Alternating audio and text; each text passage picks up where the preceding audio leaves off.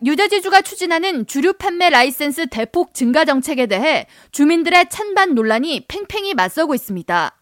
뉴저지주 메디슨 소재 페어레이 디킨슨 대학이 2월 1일부터 6일까지 808명의 주민들을 대상으로 진행하고 14일 발표한 여론조사에 따르면 응답자의 50% 주민들은 주내 주류 판매 확대를 찬성했으며 38%의 주민들은 반대한다고 응답했고 12%의 주민은 잘 모르겠다고 답했습니다.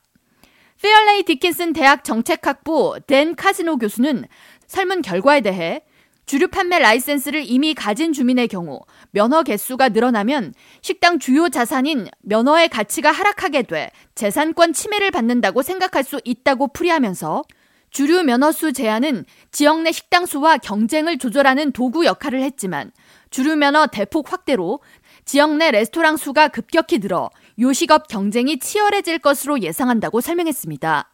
뉴저지 요식업 협회 측 역시 이미 수십만 달러를 들여서 주류 판매 라이센스를 힘들게 발급받은 업소는 주정부의 갑작스러운 라이센스 확대 정책으로 역차별을 받는다고 생각한다면서 라이센스 발급을 늘린다고 갑자기 고용이 늘어나고 경제가 활성화된다는 보장이 없기 때문에 주정부의 정책에 반대한다는 입장을 밝혔습니다.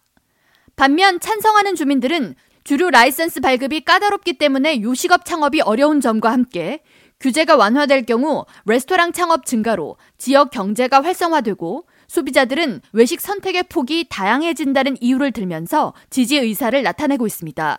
뉴저지주에서는 현재 각 타운별 인구를 기준으로 주류 라이센스를 발급하고 있으며 지난 1940년대에 주민 1000명당 1개꼴로 허용하던 주류 면허 규제를 1960년에 3000명당 한 개로 확대한 이후 현재까지 동일한 정책을 유지하고 있습니다.